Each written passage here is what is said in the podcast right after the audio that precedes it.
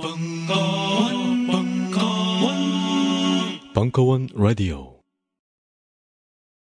강신주 박사의 마지막 다상담 업로드를 기다리는 분들께 벙커원 특강 편집 요원이 알립니다. 살려주세요. 벙커원 특강은 벙커원 현장에서의 실제 강연 순서대로 업로드하는 것을 원칙으로 하며 따라서 다상담 이전에 있었던 강의를 먼저 업로드해야 합니다. 너무 많은 강의를 편집하느라 연애 초기인데도 애인 못 만나고 잠도 줄였더니 어제는 코피도 났습니다. 임금 인상을 노린 파업은 절대 아닙니다. 저도 빨리 다상담을 털어내고 연애 좀 하고 싶단 말입니다. 강신주의 다상담 죽음과 종교 편은 다음 주에 업데이트 예정입니다. 힘내겠습니다. 엉, 엉, 엉.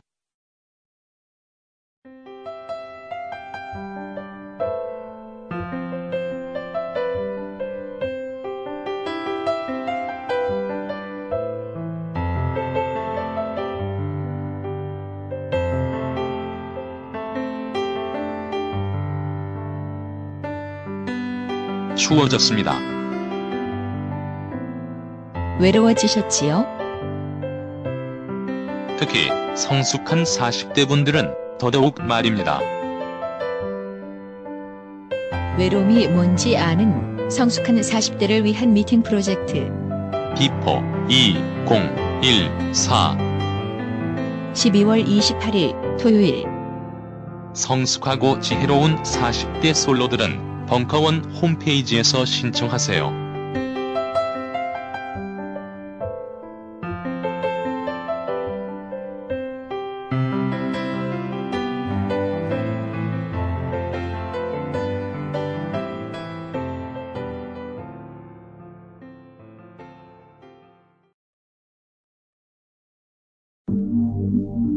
도저히 읽은 척할수 없는 단 하나의 책. 그러나 사람들이 읽은 척하고픈 책. 그럼에도 있다가 죽을 것 같은 책. 자, 본, 론. 20년 동안 마르크스 경제학을 가르친 자본론 마스터. 김소영 교수가 쉽게 풀어주는 자본론 열주 마스터 과정. 벙커원 홈페이지 참조.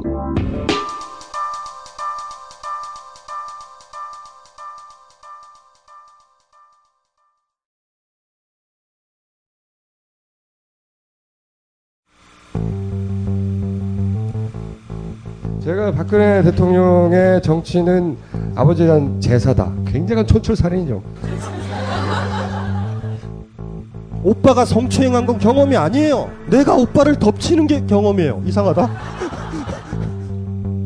바로 그 허버트 후보가 1929년에 미합중국 대통령으로 선출되는데 상무부 장관 출신이면서 대공황을 예측 못하는 바람에 저는 사실은 김어준 총수와 낙검수를 많이 원망했었습니다. 뭐 아무런 뒤처리도 안 하고 그냥 도망가 버리고 말이죠. 물론 저도 알아요. 오빠가 촌스럽다는 거. 그렇지만 이거는 촌스러워도 너무 촌스러워. 이게 어떤 거냐면 모든 강의 동영상이 당신 손에 카카오 페이지와 벙커원 어플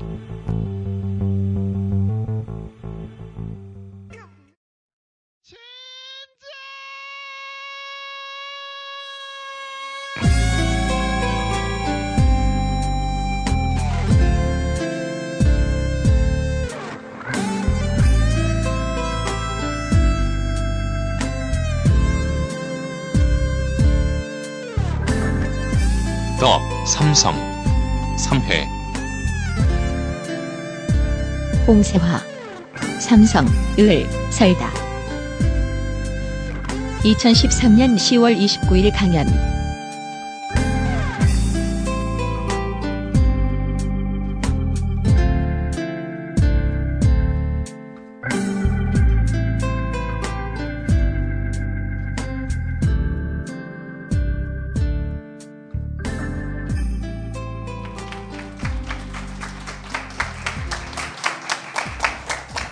네, 반갑습니다.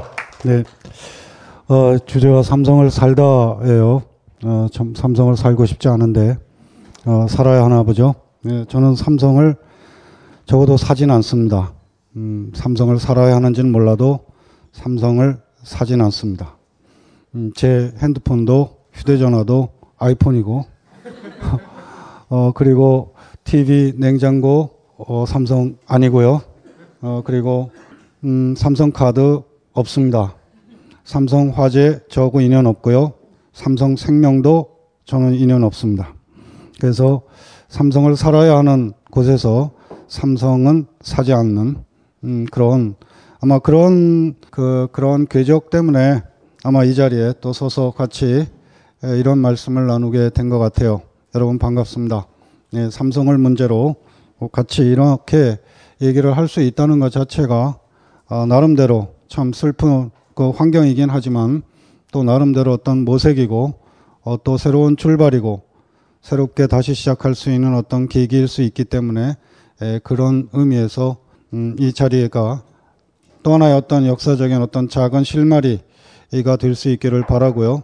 그리고 바로 어, 삼성 노동인권 지킴이라는 이런 새로운 음, 시민사회의 역량이 또 마침 12월 10일 세계인권 선언일과 같은 날인데요. 어, 그날 출범한다고 하니 여러분 많이 관심을 갖고 같이 그 힘을 모아줬으면 하는 생각입니다. 음, 제가 지금 어, 삼성을 살아야 하는 땅에 있지만 뭐 삼성 동물원이라기도 하고 또는 삼성 왕국이라기도 하고 또 어떤 사람은 이제 잘못 삼성 공화국이라는 말을 쓰는데 그 말은 사용하면 안 되는 그 배경을 제가 아, 그 말씀드려야 할 것 같은데요. 어, 바로 공화국이라는 말이 갖는 어, 인류 역사상에 에, 그 품고 있는 정치적인 역사적 의미를 에, 바로 삼성공화국이라는 말을 쓰면서 모순적인 어, 이런 면이 있어서 삼성 왕국이라고는 얘기할 수 있을지 몰라도 삼성 공화국이라거나 무슨 재벌 공화국이라거나 아, 부패 공화국이라거나 이런 말은 공화국의 정신에 그 어긋나는 이런 점을 아마 제가 어 말씀드리게 될 것 같아요. 어 우선 어 제, 저는 20여 년 동안 프랑스에서 살았습니다. 그래서 아직 귀국하기 전의 일이었는데 당시 이제 민주노총의 활동가가 90년대 후반이었어요. 제가 아직 프랑스에 있는 동안에 그 민주노총 그 활동가가 남, 남성이었습니다. 어, 프랑스에 오는 길에 어, 프랑스의 노동운동 또 노총 어, 이런 것과 이제 같이 대화도 나누고 어, 그런 연대망을 구축하기 위해서 왔던 적이 있었는데 제가 프랑스 말을 그렇게 잘 못하지만 어, 그 자리에 통역 겸그한 어, 자리를 한 기, 계기가 있었습니다. 어, 그때 SUD라는 어, 솔리다리떼 위니떼르 어, 그 다음에 데모크라시라는 노총이 있었습니다. 아주 작은 노총이었는데요. 어, 그러니까 연대, 단결, 민주, 어, 프랑스의 작은 노총이었습니다. 그, 거기에 그 여성 활동가 있습니다. 어, 이름도 기억이 나는데, 안젤리, 베르벤나 안젤리라는 이탈리아 출신 어, 부모를 둔 어, 그 여성 어, 노동운동가였는데, 어, 이런저런 얘기를 오후에 다 하고, 어, 그 다음에 이제 저녁에 같이 식사를 하는 과정에서 민주노총 활동가가 한국에서는 그렇게 그 과격하다는 평을 듣는 민주노총 활동가가 어, 참 이제 이런 저런 한국의 그 노동 현실의 어려움, 노동 운동의 어려움 이런 얘기를 하다가 바로 삼성 이야기가 나왔습니다. 한국 제일의 기업이 삼성인데 삼성은 노조를 허용하고 있지 않다라는 말에 우선 허용하고 있지 않다라는 말에 놀라움을 표시했고 그러면 노, 조를 사주가 그렇게 허용하고 허용하지 않는 거냐 라는 물음이 제일 먼저 제기됐었고, 그 다음에 이제 바로 반문이 나왔습니다. 음, 그럼, 어, 대한, 그, 어, 한국 사회 구성원 시민들은 둘째 치고, 어, 민, 민주노총의 조합원들은 삼성 불매를 하지 않냐. 음, 아주, 아주 그냥 자연스럽게 그 얘기가 나왔던 것이죠. 어, 바로 그 점이 제가 어, 그때 저도 한 대 얻어맞은 느낌이 들었고 민주노총 활동가도 어, 한대 얻어맞은 느낌이 들었습니다. 음, 잘 아시는 바와 지금까지 삼성이 어떤 어떤 해악을 끼쳤, 끼쳤고 특히 노동에 대해서 어떤 그런 시각을 가지고 있는지 뻔히 알고 있으면서도 또 삼성을 생각한다라든지 어, 이런 책을 통하여 그 잘 아시죠 김영철 변호사의 삼성을 생각한다라는 1여만 부나 팔릴 만큼 어, 그런 그 반향을 일으켰음에도 불구하고 그리고 어, 지난 시간에도 나온 그 프로그램이 있었습니다만은 예를 들면 황유미 씨가 어떻게 그 젊은 나이에 어, 몸이 쉬어져야 했던지 이런 것을 또 그동안에 노조, 노동 노조를 만들려고 하면 바로 탄압이 들어가고 각가지 방식으로 어, 그걸 못하게 만들어 왔던 그런 행패들 그 이루 말할 수 없는 음, 그런 일들이 그 당시는 아직 저질러지지 않았다 하더라도 그 이후에 계속 그런 상황이 벌어졌는데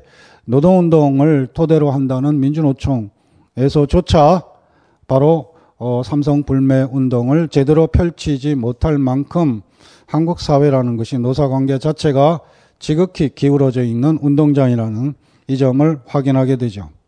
음, 사실 예, 조금 전에 제가 새로운 역사의 실마리로 어, 지금까지 많이 애를 써왔습니다만은 음, 예컨대 반올림이라든지 또 어, 삼성 일반 노동조합이라든지 이 그 김성환 위원장은 어 3년 몇 개월 동안 또 감옥 생활을 해야만 했었지요.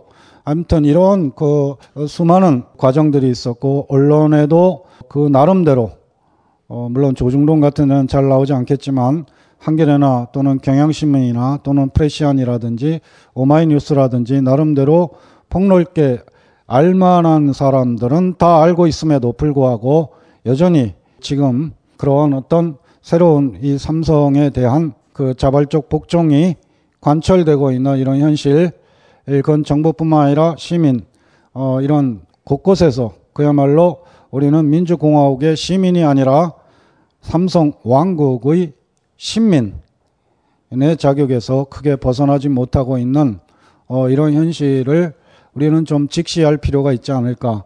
그리고 그런 어, 새로운 출발점으로 바로 어, 삼성 노동인권 지킴이 이 활동이 새롭게 출발될 수 있고 저는 그것이 이 그 삼성에게 그런 단체가 삼성 재벌을 향하여 어, 우리 시민들이 같이 단합해서 어, 이 노동인권을 제대로 지키지 않는다면 또 노동조합을 인정하지 않는다면 삼성 불매를 삼성 보이콧을 그 과감히 하겠다라는 이런 쪽으로 어, 나아가지 않으면 안 된다는 이런 생각을 갖고 있습니다.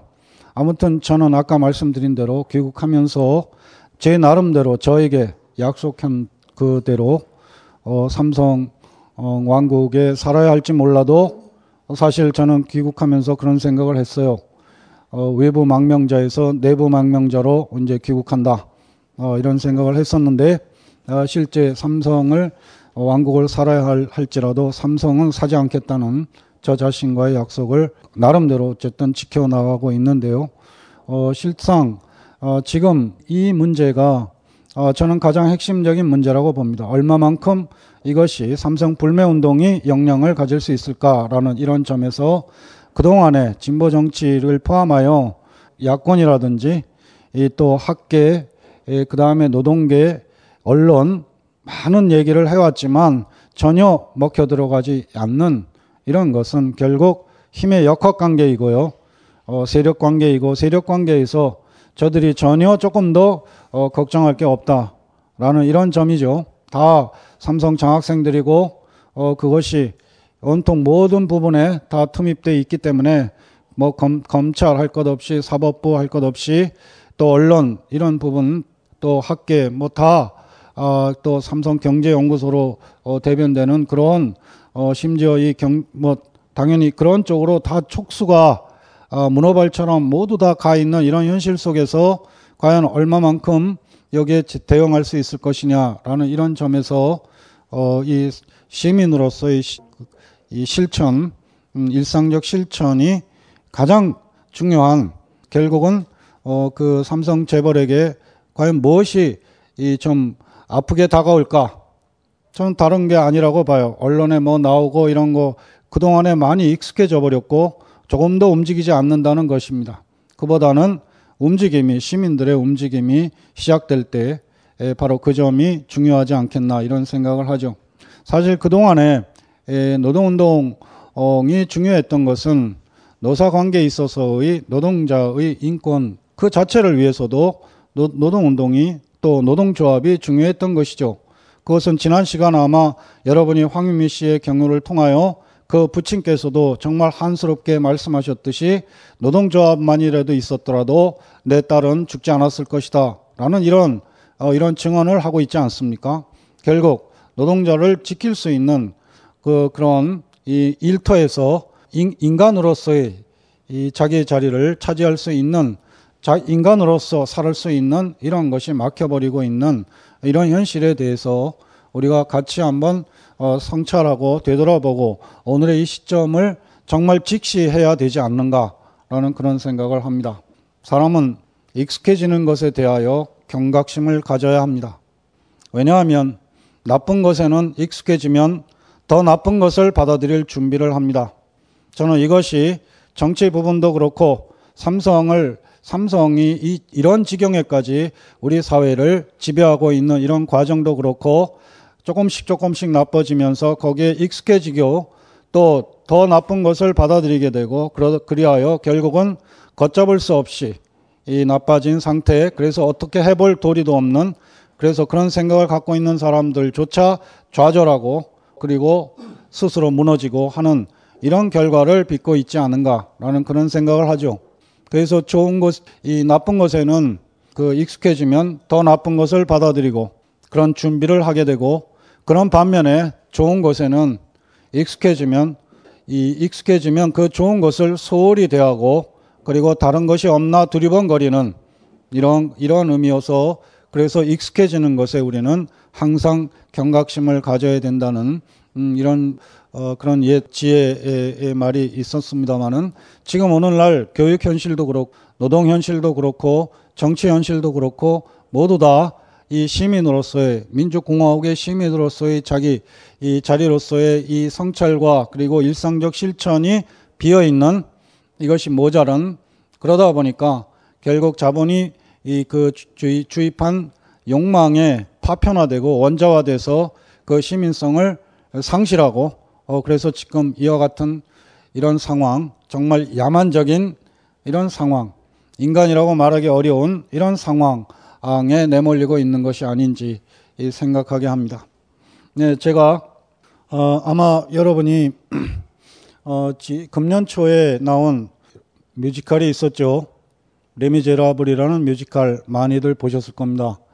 그 19세기 프랑스의 소설가인 빅토 위고가 어, 쓴그 레미제라블을 영화한 그런 것이었는데요. 거기에 그 코제트 여, 이 젊은 여자로 나오는 마리우스의 애인으로 나오는 코제트의 엄마로 그 비운의 여주인공의 모습을 기억하실 겁니다. 음, 그녀가 바로 검은 구슬 깨는 음, 공장에서 잠시 일하는 모습을 보셨을 겁니다. 화면을 통하여. 어, 근데 바로 그 못된 남자 반장에게 잘못 보여서 바로 그냥 가차 없이 공장 바깥으로 내쫓기는 음 그래서 결국은 어 이 결국은 몸을 팔아야 되는 그러다가 결국 병들어서 죽는 그 정말 그 한많은 삶을 마감한 그, 그 시기가 그려지는 것이 1823년의 일입니다. 그럼 1823년에 그 당시에 노동자들이 이그 노동자들의 처지를 바로 그 황띠인이 반영하고 있는 것인데요.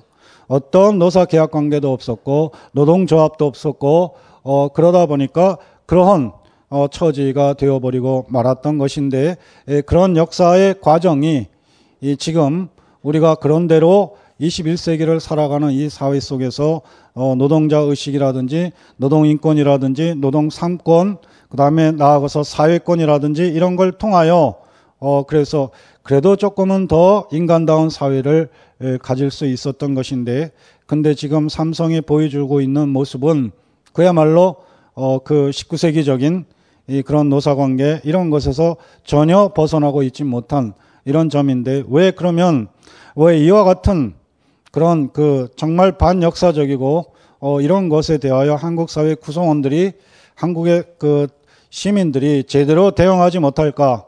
라는 점에서 제가 항상 관심을 갖는 것이 의식입니다. 흔히 노동자에게 의식이, 노동자 의식이 있는가? 라는 이 말을 합니다만은 한국의 시민들 거의 다 소비자이고 어, 소비자이기 때문에 불매운동이 가능한데 그, 그들이 바로 또 노동자이기도 하기 때문이죠. 그런데 에, 그 점이 이제 결여되어 있는 이런 점을 에, 보게 됩니다.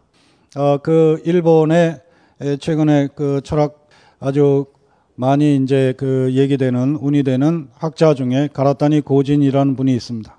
가라타니 고진도 어 바로 어이 자본주의 사회를 분석하는 데 있어 지금까지는 생산 양식에 대개 중점적으로 어 두어서 생산 그러니까 생산 음, 관계에 대한 이런 것에 초점을 맞추었고 어 그래서 어이 소유의 문제 이런 것에 대단히 예, 이제 주, 주안점을 두어왔던 것인데 에, 예, 그래서 자본가가 소유하고 있는 어, 이런 것을 노동자가 어, 이것이 이제 사회주의적인 이런 관점일 겁니다. 아, 그런데 그 자본주의 사회를 분석하면서 생산 관계보다 교환 양식에 더 어, 관심을 보이고 관, 관, 심을 갖고 그래서 교환 양식이라는 생산 양식이 아니라 생산 양식으로 분석할 때는 생산의 현장인 이 공장이라든지 이런 데서 어 노동조합이나 이런 것이 일정 정도 균형을 이루게 한다면 지금은 교환 양식이 더 중요하게 분석 대상이 되어야 한다면 교환 관계에서 그 점에서 바로 노동자는 곧 소비자이기도 하므로 바로 이 점에서 소비할 때에 노사 관계라든지 이런 걸 감안하여 어, 이 소비를 선택하는 그런 점을 강조를 했었는데요.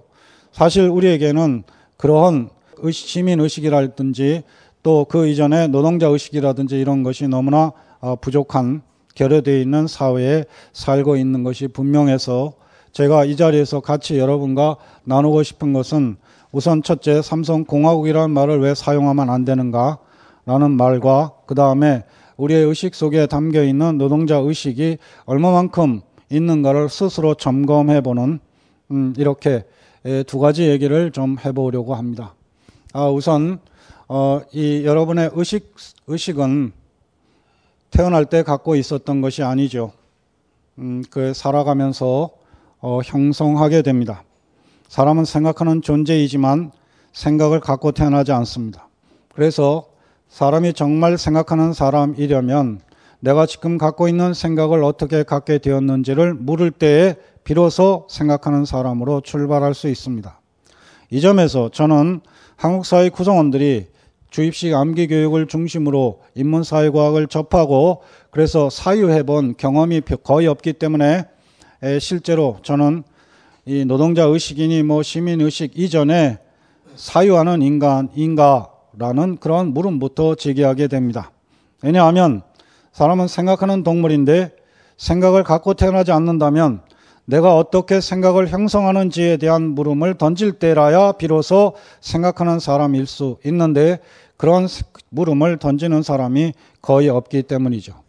음, 제가 이 부분이 예, 워낙 중요한 부분이고 바로 그 점이 우리가 왜 계속 이러한 기울어진 운동장에 있어야만 되는지 그리고 왜 한국 사회에서는 아주 소수의 사람만이 사회를 보는 눈을 나름대로 비판적으로 볼 수 있는 어, 그럴 수 있는지 그 소수의 사람은 특히 어, 왜 선배를 잘못 만나지 않고는 그 가능성이 거의 없는지 이런 것 등에 대해서 어, 같이 한번 어, 그 이 점검을 해봤으면 하는 거죠.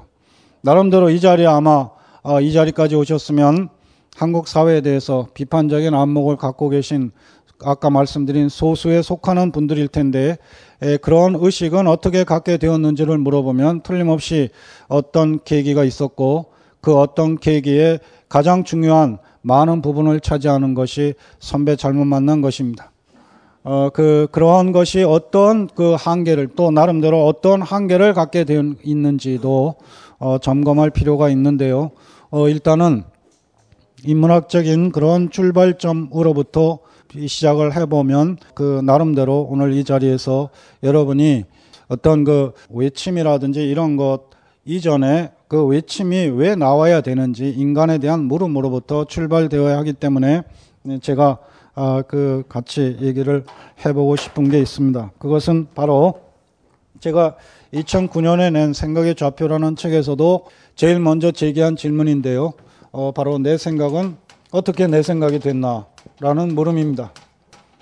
자, 저는 이 과정에 대한 물음을 해야 한다는 거죠. 생각의 의식의 형성 과정에 대하여 끊임없이 강조하겠습니다만은 뭐 데카르트의 명제는 다 알고 계십니다. 우리는 암기 위주의 공부를 했기 때문에 어지간하면 다 알아요. 나는 생각한다. 그러므로 나는 존재한다. 근데 그, 그 어, 그것만 알 뿐 그것이 갖고 있는 의미를 제대로 아는 사람은 없습니다.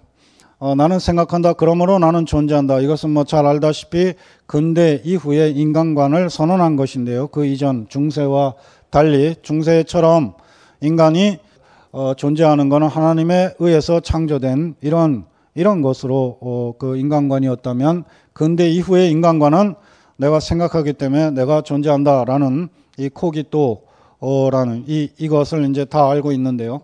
그런데 조금만 생각해보면 알다시피 내가 생각하는 존재라는데 생각을 갖고 태어나지 않습니다.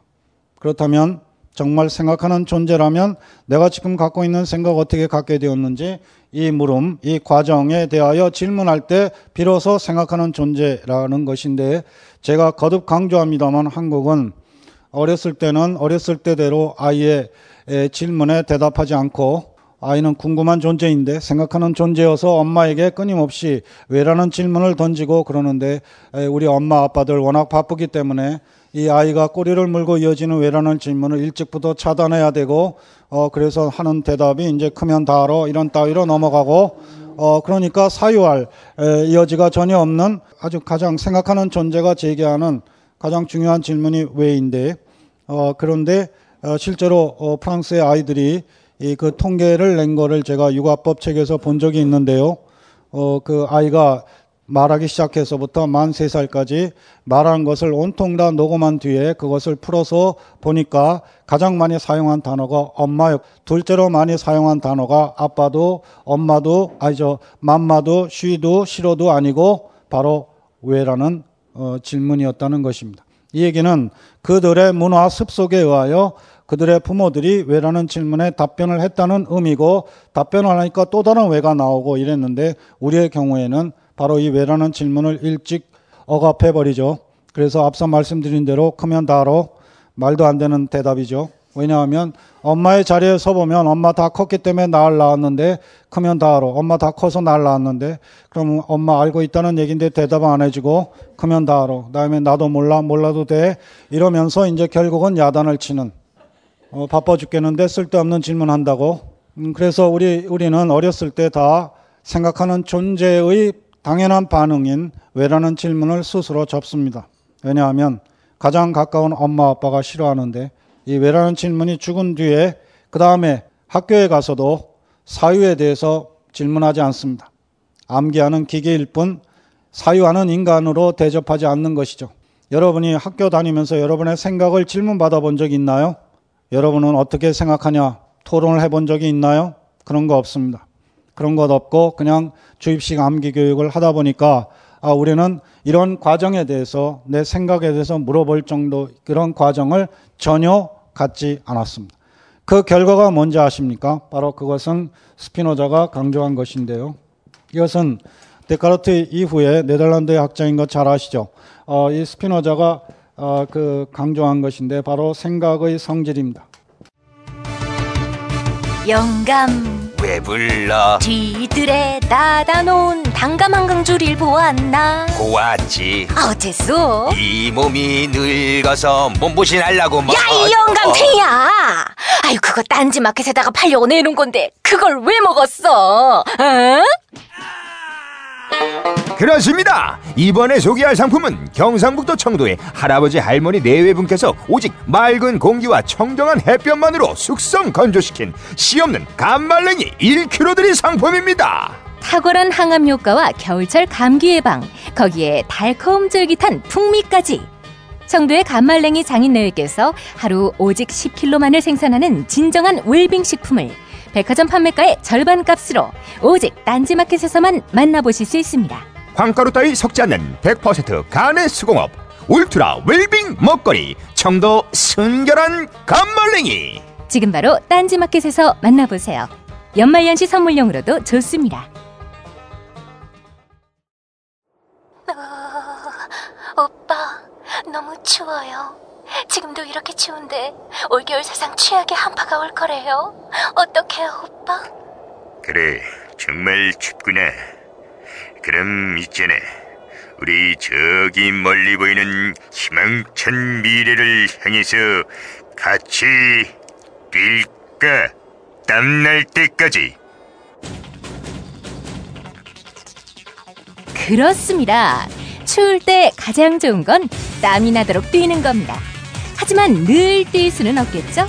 그럴 때 필요한 건 바로 딴지표 후끈 대보 정말 좋은 제품이라 딴지가 공식 인증했습니다. 미국 FDA가 인증한 친환경 소재, 발열 관련 국내외 원천 특허 기술로 만든 북방구 최고의 보온 명품. 딴지표 후끈 내보 난방비를 절약하고 싶다면 딴지표 후끈 후끈 레버 지구를 지키고 싶다면 딴지표 후끈 레버 딴지를 사랑한다면 딴지표 후끈 레버 지금 바로 단, 딴지마켓에서 확인하세요 딴지마켓은 엄선된 명품만을 판매합니다 생, 생각의 성질이 뭐냐 하면 그 여러분도 다 고집하십니다 이건 다 다 마찬가지예요 사람 생각이 생각 자체의 성질이 고집이니까 결국 이 결과만 남은 사회입니다. 한국 사회는 바로 이 과정에 대한 것은 생략되고 소거되고 이 결과만 남은 사회다.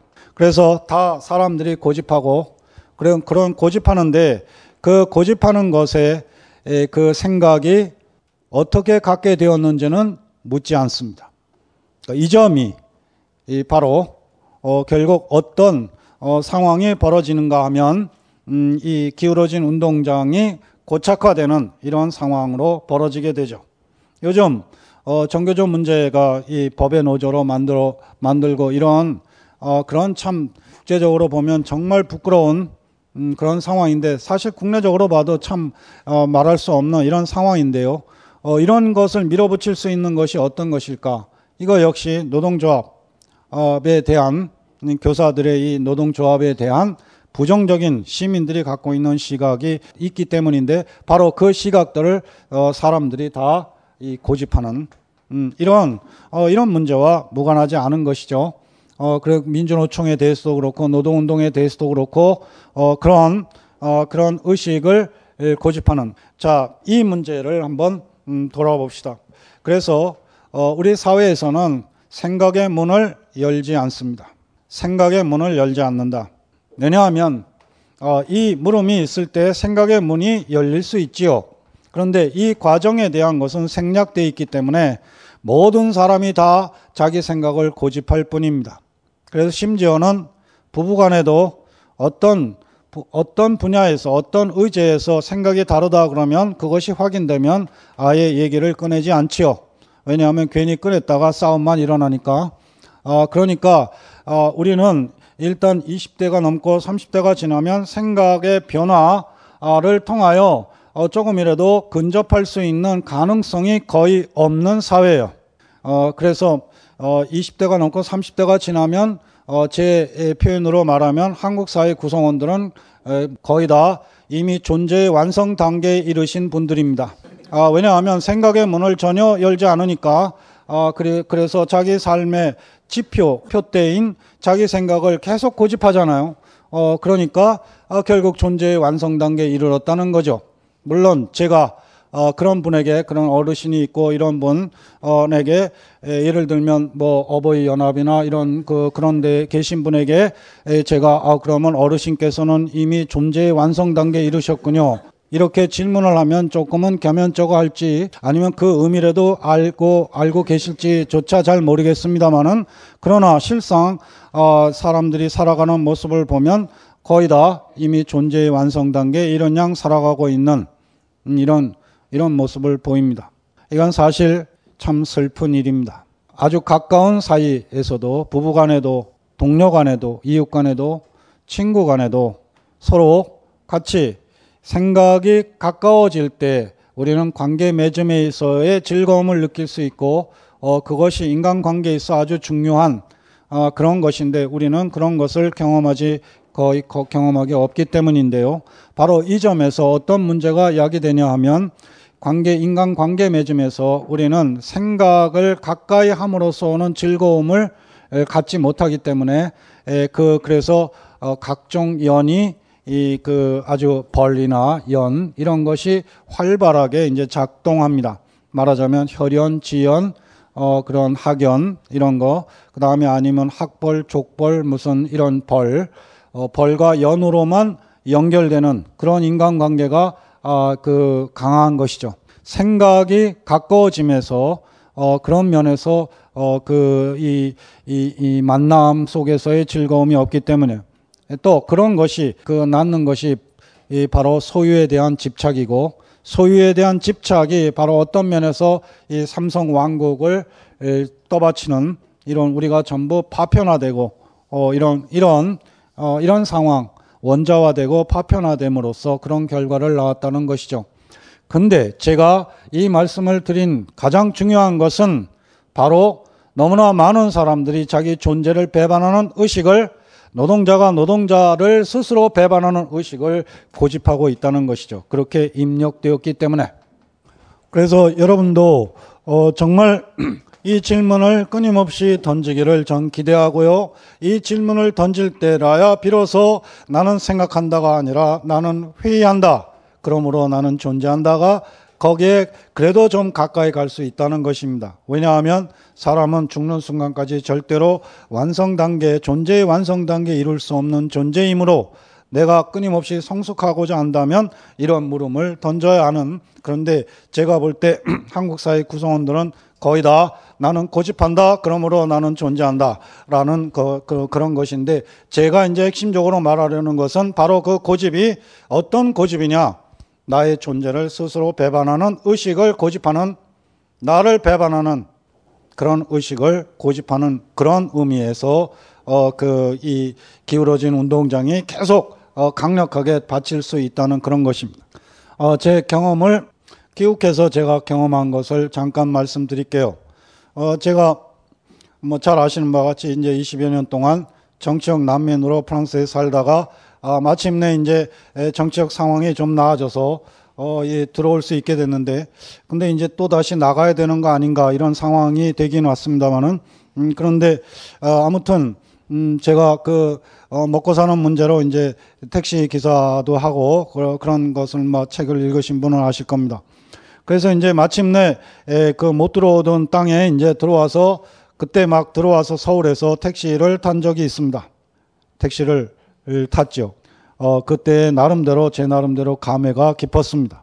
어, 왜냐하면 어, 그 기욱하지 못한 땅에 에, 마침내 들어와서 어, 그 파리의 택시 운전사가 서울의 택시 운전사와 조우하다 이런 거 아닙니까? 어, 그러니까 저로서는 어, 이, 이 굉장히 반가워서 어, 저도 실은 택시 기사 출신입니다. 라고 하니까 당연히 반가워하죠. 음, 그러면 자연스럽게 어, 그러면 어, 이 택시 택시 노동자의 애환에 대해서 얘기를 나눕니다. 뭐냐하면 어, 그 파리 택시 기사들 먹고 살만하냐? 뭐 당연한 질문. 손님 많으냐? 아무튼 유럽에서는 열악한 편이지만 한국의 택시에 비하겠습니까? 아무래도 훨 낫죠. 음, 그, 그런 얘기를 하다 보면 어, 그 자연스럽게 택시 안의 분위기 예, 나름대로 좋습니다. 아, 그런데 이제 화제가 바뀌어요. 어, 이 택시 기사가 저에게 물어봅니다. 어, 당연히 이제 뭐, 이, 그 얘기가 다 끝나면 아, 그러면 지금 뭐 하세요? 어, 당연한 질문이죠. 어, 제가 교육하자마자 제가 언론고시도 안 보고 한겨레 신문에 입사를 했는데요. 어, 그래서 제가 아, 한겨레 신문에 다닙니다. 아, 그러니까 딱 한 분이 그럼 한겨레 운송부에 다니시나요? 이런 어, 아, 역시 그 그 저 월급쟁이가 낫지요. 뭐 이런 얘기를 하긴 했었는데 제가 이제 택시를 타면서 이제 그 일은 얘기를 하다 보니까 자연스럽게 택시 기사분이 제가 이제 물어보니까 한겨레 신문에 다닙니다라고 얘기 대답함과 동시에 그 좋던 분위기가 어 대부분의 경우 좀 썰렁해지는 어 이런 느낌이 든 거예요. 어 그래서 아 택시 기사분들이 한겨레 신문에 대해서 별로 그렇게 좋게 생각하지 않는구나라는 감을 잡고 어, 제가 어, 대답과 동시에 물어봤습니다. 아, 저, 저 지금 한겨레 신문에 다닙니다. 기사 양반은 한겨레 신문에 대해서 어떻게 생각하세요? 자, 이 지점에서 제가 기대하는 답은 첫째, 아, 그럴 만한 그만한 신문 한국에도 있어야죠. 뭐 어쨌거나 좀 긍정적인 대답. 아, 딱 한 분에게 그 얘기를 들었습니다. 그 다음에 이제 둘째로 제가 기대하는 답이 뭔지 아십니까? 바로 이것입니다. 제가 한겨레 신문을 읽지 않아서 한겨레 신문에 대해서 아무 생각이 없습니다. 근데 그 얘기를 들어본 적 한 번도 없습니다. 그 다음에는 다 부정적이에요. 불평만 늘어놓는 신문. 그 다음에 친북 신문. 아마 요즘 만나면 종북 신문이라고 그럴 거예요. 어, 그, 그런, 그 다음에 한 분은 아예, 어, 그 신문 전라도 신문이죠. 어, 그렇게 부정적인 얘기를 하는 거예요. 어, 그래서 제가, 아, 그게 정말 저로서는 오랜, 그 귀국한 뒤에 이렇게 겪은 일이기 때문에 저에게 엄청난 과제로 남아 있습니다. 그 왜냐하면 어떤 숙제냐 하면 한겨레 신문을 읽지 않고 한겨레 신문에 대해서 갖고 있는 부정적인 그 생각을 똑같이 조금 전까지 택시 기사 출신으로 아주 화기애애한 얘기를 나누었던 한 사람은 지금 한겨레 신문에 다니고 있는 저의 입을 통하여 한겨레 신문이 그런 신문이 아니고 국민들이 자발적으로 성금해서 만든 그런 신문이어서 국민이 주인인 신문이고 그래서 조동, 조중동처럼 족벌 자본이 족벌이 주인인 신문하고는 바로 신문이란 것도 결국 주인이 누군가에 따라서 그 주인을 위하는 신문일 수밖에 없다면 어, 그런 점에서 어, 이런저런 얘기를 제가 했을 때에 그래서 기사 양반이 지금 잘못 알고 계신 겁니다. 라고 얘기를 한다 손 쳐서 그 기사 양반이 아 그렇군요 어, 그럼 제 생각을 제가 수정해야 되겠네요. 라고 할 가능성이 얼마나 될까요? 네, 제로입니다. 잘 아시다시피. 바로 한국처럼 이 과정이 소고된, 생략된 사회이기 때문에 한국에서는 특수한 인간관계가 아니면 생각의 문을 절대로 열지 않습니다. 제가 아까 선배 잘못 만나야만 가능하다 그랬는데 선후배라는 특수한 공간에서 대학이나 일터나 이런 특수한 공간에서 멋모르고 이제 대학 신입생이 돼서 뭔가 이렇게 이런 그 뭔가 이렇게 찾아 나서는 이러한 환경에 있을 때 특수한 공간에서 생각의 문이 살짝 열리는 것이죠. 그 이외에는 생각의 문을 열지 않는다는 것입니다. 왜냐? 바로 이 과정이 생략돼 있기 때문에 없기 때문에 이 결과만 남아 있는 자 그 택시 기사에게 어, 택시 기사도 역시 노동자인데 예를 들어서 어, 민노총에 대해서 어떻게 생각하십니까? 진보 정당에 대해서 어떻게 생각하십니까? 또는 정교주에 대해서 어떻게 생각하십니까? 라고 물었을 때 어떤 반응이 올까요? 한결에 대해서 알지도 못한 채 한결에 대해서 어, 부정적인 생각을 갖고 있는 그분들이 틀림없이 거의 다 부정적인 생각을 갖고 있겠죠. 즉, 알지 못한 채 알고 있다고 믿고 있는 생각. 이것을 고집하는데 그 생각이 어떤 생각이냐? 자신의 정체성을 배반하는, 자신의 존재를 배반하는 그분 역시 노동자인데 자신을 스스로 배반하는 그런 생각을 고집하는 이 문제가 바로 어, 제 판단에는 한국의 이 기울어진 운동장의 문제, 지금 반노동자적인 이런 문제, 이런 것이 예, 그, 그대로 관철되게끔 되어 있는 참으로 어려운 싸움이 전개될 수밖에 없는 부분이라고 봅니다. 여러분에게 질문을 던집니다. 이게 뭔가요? 16에서 시작해서 8에서 끝난 그 중간에 14가 있고 13이 있고 12가 있고 11이 있고 10이 있고 로또 번호인가요? 네, 물론 제가 기대하는 답은 자본주의 사회 아래 노동자에게 요구되었던 노동 시간의 변화입니다. 말하자면 저는 그런 어, 이 생각의 형성 과정에서 이런 걸 보면 바로 그런 것이 떠오를 그런 그런 의식 세계가 형성되었어야 마땅하다고 보는 거죠. 여러분은 지금 다 우리는 뭐 다 자본주의 사회에 살고 있습니다. 다 알고 상, 상식적으로 알고 있습니다. 그런데 놀라운 것은 사회 시간에 자본주의 사회에 대해서 별로 배운 것이 없다는 것에 대해서 인식하는 사람이 별로 없다는 거죠. 자, 사회 시간 왜 있나요? 사회 과목 왜 공부하나요? 우리는 사회적 동물이고 주체로 살아가기 위해서는 사회를 인식해야 된다. 비판적으로 인식할 수 있어야 된다. 그래서 초등학교부터 같이 국어와 나라 말을 공부해야 되니까 그 다음에 숫자를 공부해야 되니까 수학 공부하고 자연과학 공부하는 거와 마찬가지로 사회 과목이 있는 것입니다. 이건 만국 공통이에요. 중학교 되면 사회 과목이 분화돼서 여러 가지 과목을 공부합니다. 고등학교에도 공부하고 심지어는 대학 입시에 사회 탐구를 선택한 학생도 있어요. 사회 탐구. 그런데 우리는 지금 자본주의 사회에 살고 있습니다. 그런데 우리들의 의식 세계에 사회 공부를 그렇게 했음에도 불구하고 이 숫자를 보여주었을 때 자본주의 역사에 있어서 가장 중요한 예, 요소 중의 하나인 예, 그 노동 시간의 변화조차 우리는 우리의 의식 세계 안에 담고 있지 못합니다. 그만큼 존재에 맞는 의식을 형성하고 있지 못하다는 뜻이기도 하지요. 누구의 말대로 흔히 말하는 객관성이라는 것은 지배 계급의 지배 세력의 주관성이다. 이런 것을 우리는 인문사회과학 시간에 학교 시간에 끊임없이 객관성이라면서 주입받았습니다.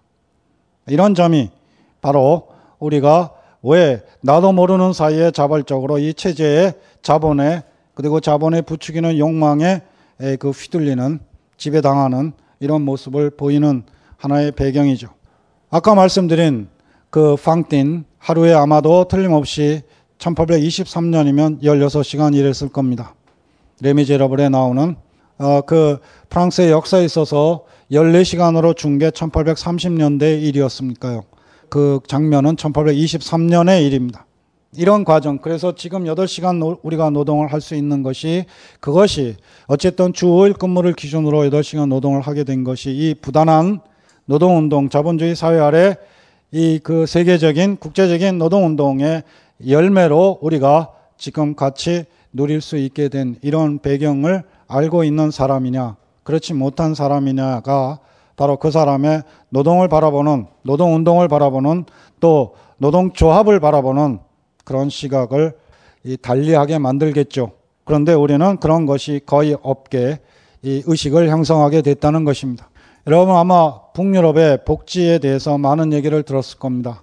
그럼 그 그런 복지 국가가 되기 위해서 어떤 과정이 있었는가 끊임없는 끊임없는 노력과 실천이 있었습니다. 그 중에 하나가 교육입니다. 초등학교 학생들이 꼭 가야 할 방문해야 할 곳 중에 하나가 노동조합입니다. 제두 아이가 프랑스에서 교육받았는데요. 중3 때 두 아이가 했던 어, 것 중에 사회 시간에 모의노사 협의가 있습니다. 아이들은 중3 아이들인데 이미 다 사용자 대표를 하고 싶어 하지 않고 노조 대표를 지망합니다. 왜냐하면 이미 아이들은 이미 그 당시에 자본주의 사회의 노동자가 될 전망을 인식하고 있기 때문입니다. 고등학교 2학년 때 글쓴쓴 글 중에 이런 이런 주제가 있었음다양한글 글쓰기가 있었는데 그 중에 하나 이제 그 중에 하나인데요. 노동조합이 민주주의 발전에 미치는 영향입니다. 이게 고등학교 2학년 때 글쓴 주제 중에 하나입니다.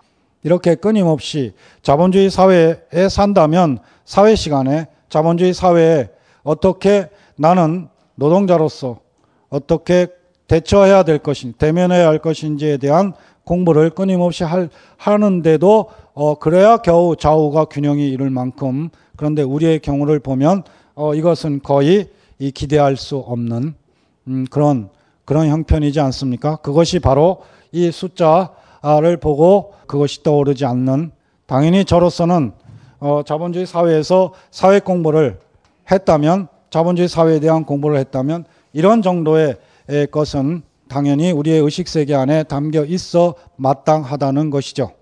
그 다음에 제가 왜 삼성공화국이라는 말을 어, 전혀 쓰면 안 되느냐라는 말도 마찬가지입니다. 여러분도 아마 어, 헌법 제1조 1항에 의하여 어, 우리나라가 리퍼블릭이라는 건 잘 알고 계실 겁니다. 근대 공화국이죠. 그럼 우선 제가 여러분에게 하나 질문 드릴게요. 헌법 제1조 1항에 담겨 있는 이 말이 이 그 여러분 공부 참 많이 하셨는데 암기 공부도 많이 하셨고 그런데 그냥 간단한 질문 이 말의 어원은 뭡니까? 여러분 공부 많이 하셨어요. 얼마나 많이 했습니까? 전 세계에서 아마 공부 시간으로 치면 으뜸으로 많이 했는데 놀라운 일이죠.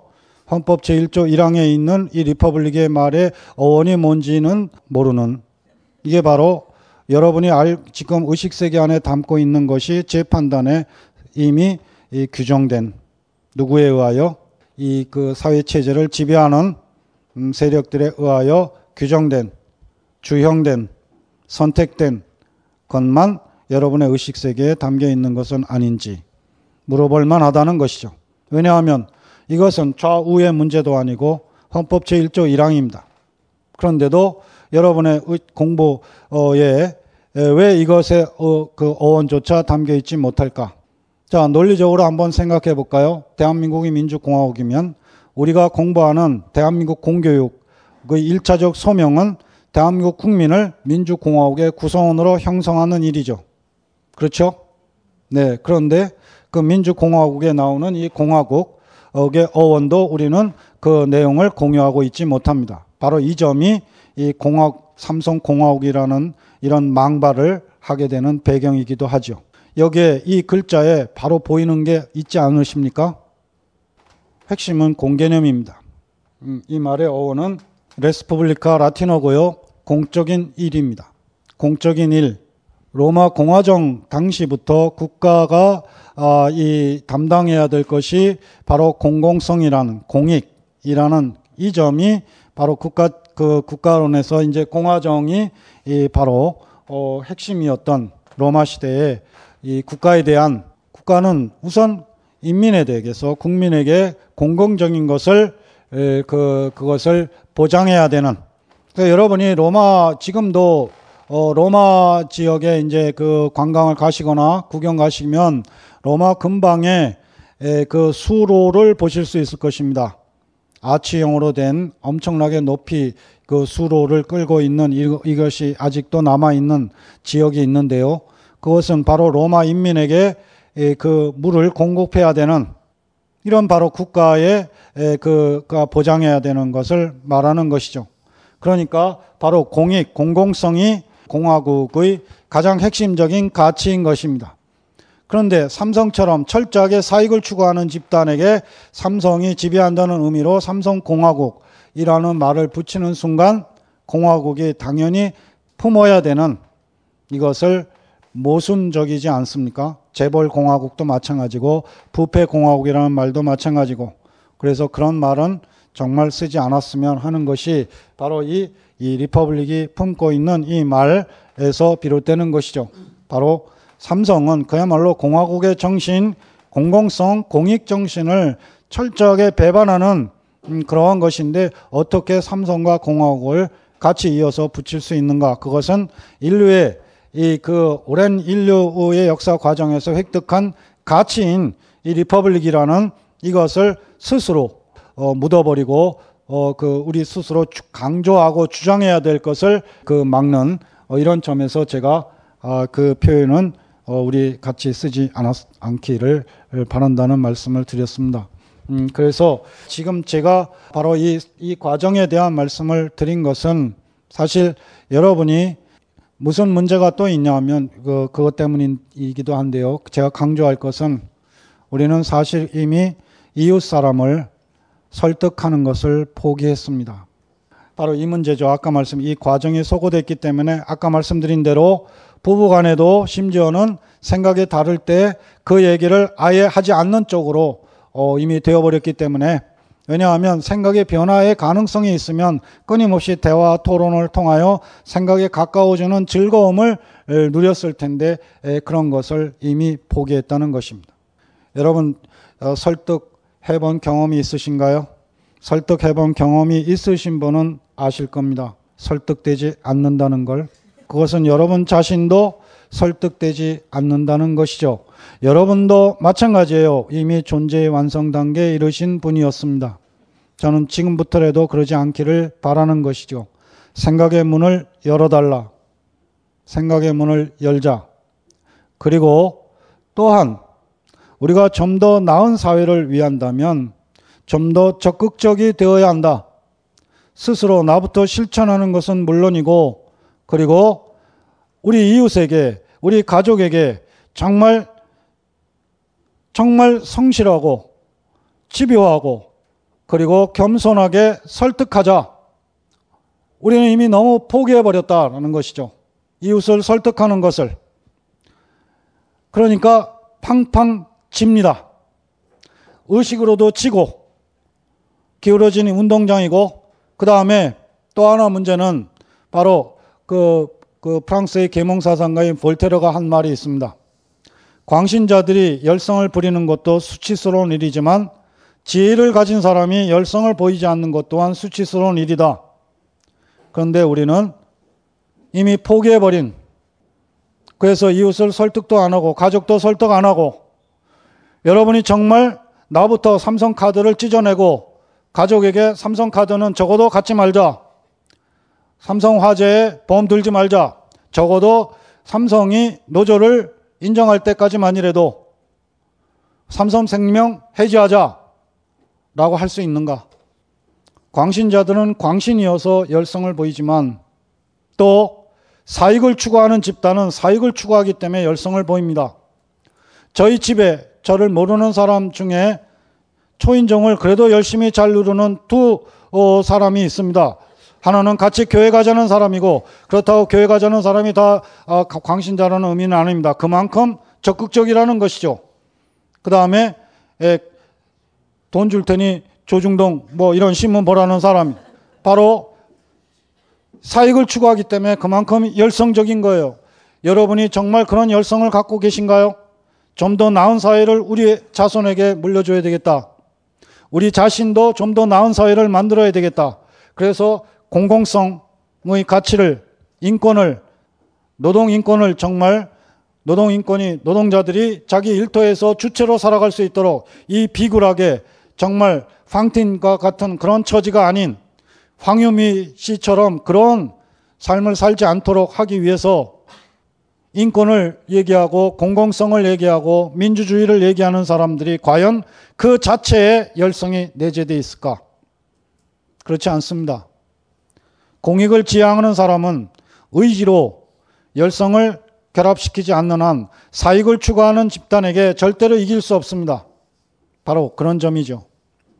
그래서 적극적으로 나부터 실천하고 내 가족, 이웃, 동료에게 포기하지 않고 성실하게 그리고 집요하게 그런데 아주 겸손하게 이세 개를 결합시키길 바랍니다.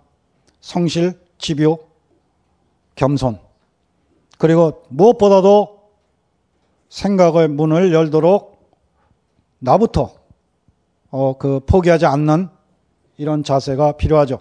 어, 그런 그 격언이 있, 었죠 요즘은 생태주의와 어, 연결돼서 잡초도 이제 다 나름대로 존재 이유가 있다는 주장을 펴고 있는데 이 격언은 잡초가 그냥 부정적인 의미로만 쓰일 때의 격언입니다. 잡초는 없앨 수는 없지만 뽑을 수는 있다.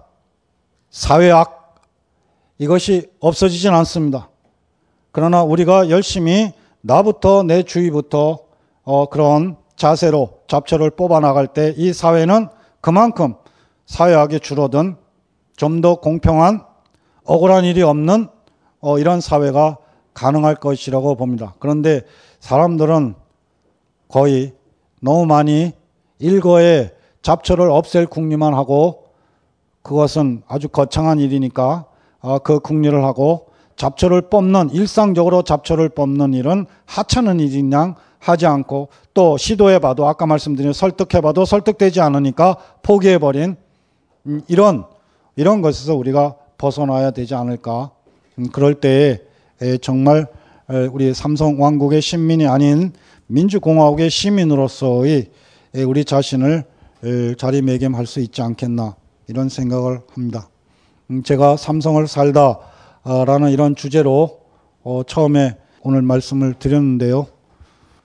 좀 환경은 그런 환경이다 하더라도 저는 무엇보다도 정말 적극적으로 삼성에 살, 살고 있다 하더라도 삼성 왕국에 살고 있다 하더라도 삼성을 사지 않는 이런 한, 한 발걸음 한 발걸음 이것이 우리가 좀 더 나은 사회를 우리 자신에게 또 우리 자손에게 갖게 하리라고 믿습니다. 여기서 마치겠습니다. 고맙습니다. 네, 감사합니다.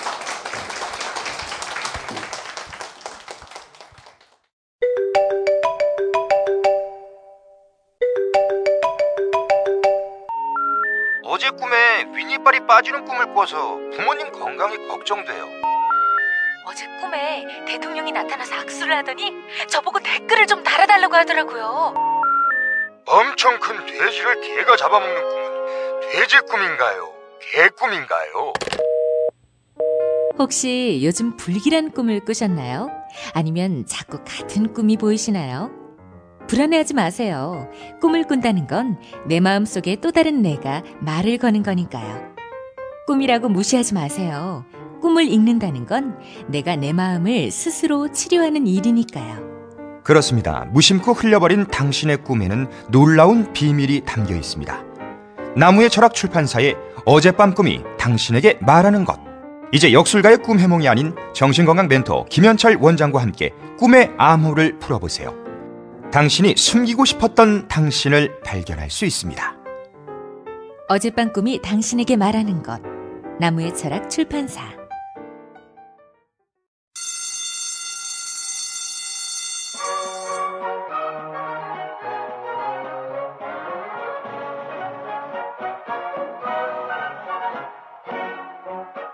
오늘도 힘차게 매일매일 활기찬 당신의 아침을 책임질 손안의 킹스베리 중세 왕과 귀족들만 먹었다는 아로니아와 함께 발기찬 하루를 시작하십시오. 100% 폴란드산 아로니아 열매 농축과즙 평산네이처 아로니아 친. 친. 가사 노동과 학업, 직장 스트레스로 지친 가족을 위한 최고의 선물. 한국에서 구라파의 맛과 향을 덤으로 느낄 수 있습니다. 우리 가족의 건강은 아로니아가 챙겨줘요. 100% 폴란드산 아로니아 열매 농축 과즙. 평산네이처 아로니아 진. 진. 보다 자세한 사항은 딴지마켓에서 확인하실 수 있습니다. 어, 저에게 질문 있으시면 뭐 어떤 질문이든 오늘 말씀드린 거 관계 없어도 어, 됩니다. 네, 선생님 뵙게 돼서 반갑습니다. 저는 어, 선생님 강의를 들으려고 강원도 춘천에서 열심히 달려왔습니다. 네. 그, 음, 제가 선생님 강의를 딱 두 번 들어봤는데요. 오늘까지 포함해서요. 나머지는 뭐 책으로만 뵀습니다. 첫 번째 강의 들었을 때가 1999년에 서울대에서 그 기숙하시고 나서 그 강의를 그때 들었었는데 어 그때 그 세느강은 좌우를 나누고 한강은 남북을 흐른다는 책을 내시고 강연을 하시러 오셨을 때입니다. 때그 제가 책에 사인을 받았는데요. 그 제 아이를 위해서 사인을 받았습니다. 제 뱃속에 있던 제 아내 뱃속에 있던 그 아이가 이제 벌써 중학교 3학년이 됩니다. 내년에 세월이 그만큼 흘렀는데요. 제가 여쭙고 싶은 건 그 1999년부터 지금까지는 무려 한 14년의 세월인데 그동안에 그 민주정부라고 하는 정부가 두 개의 정부가 있었고 그다음에 이명박 정부, 현재 박근혜 정부까지 왔게 되는데요. 14년 동안 한국 사회에 계시면서 어, 나아진 것은 무엇인지 그리고 퇴보한 것은 무엇인지 저는 계속 한국에만 살아서 잘 모르고 있거든요. 그래서 그 부분을 좀 여쭙고 싶고요. 어, 여쭙는 이유는 저는 세상이 조금씩 나아진다고 믿고 있었는데 어, 요즘은 좀 회의스러운 점이 있습니다. 뭐그 중심에는 삼성이 있고요. 그래서 그 부분을 좀 꼭 여쭤보고 싶습니다. 예, 아주 좋은 질문을 하셨습니다. 우선 이제 그 근대 이후, 이후의 시간관에 대해서 좀 우리가 전혀 직선이 아니라는 이런 옛날에는 중세만 해도 어, 이 역사주의라든 이런 것보다 근대 이후의 이, 이 역사주의라든 이런 거는 어, 근대 이후의 산물이거든요.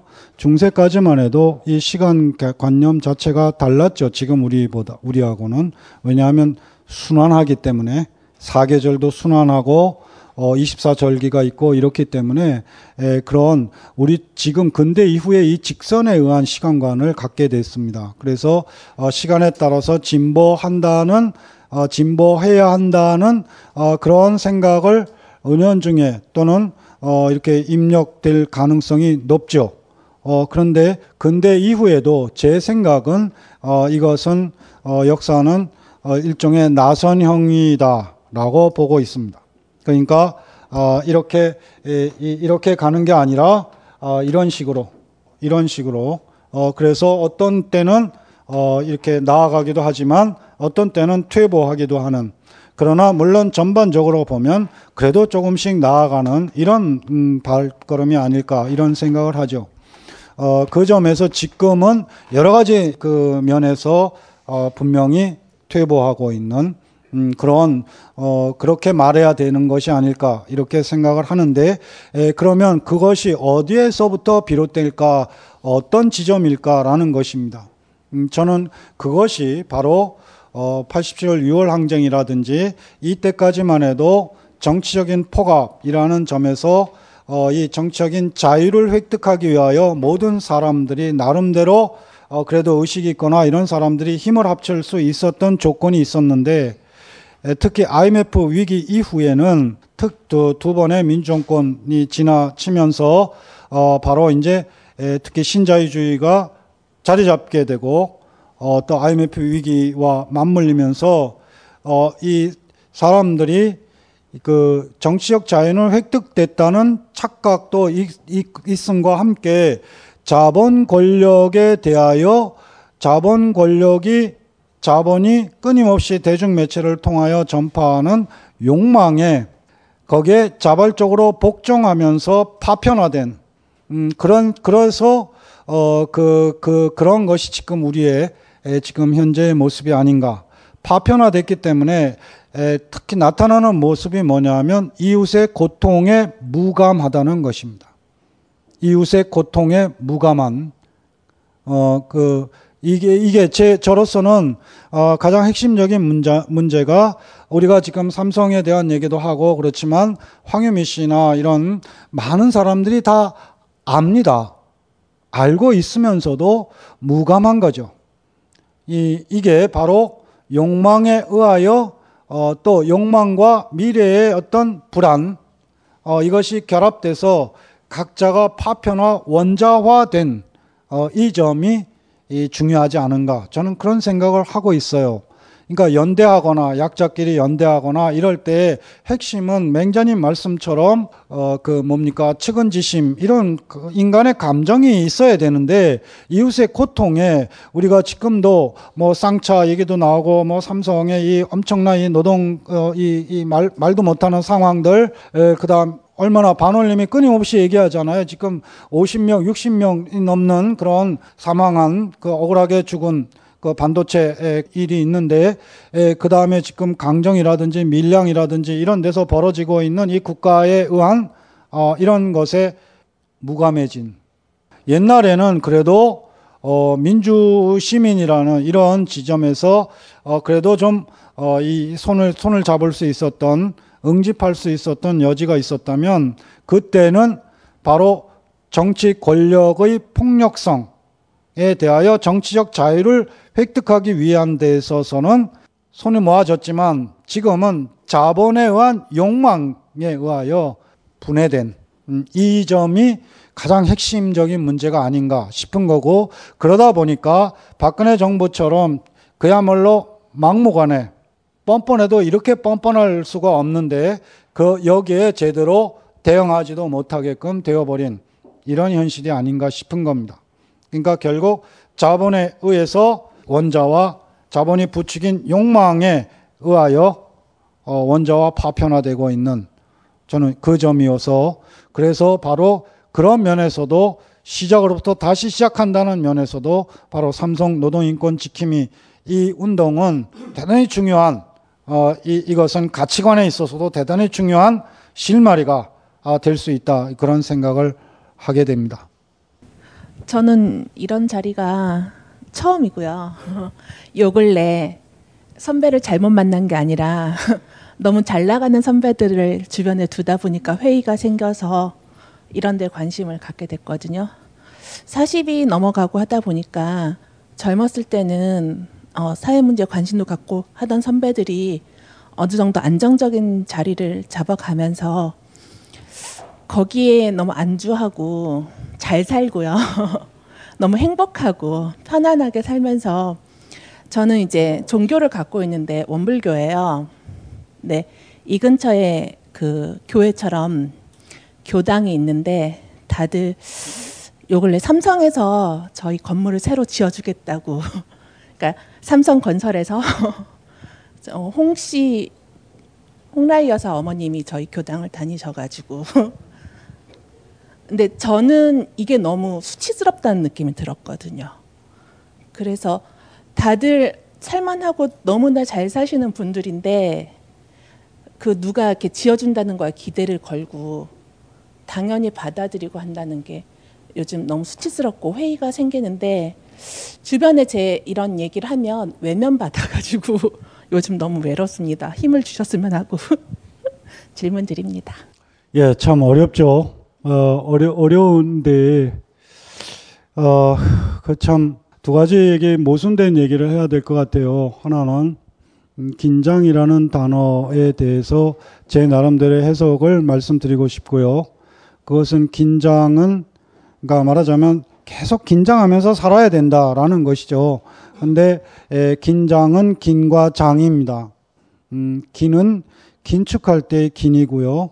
장은 신장 확장할 때의 장 늘어남입니다.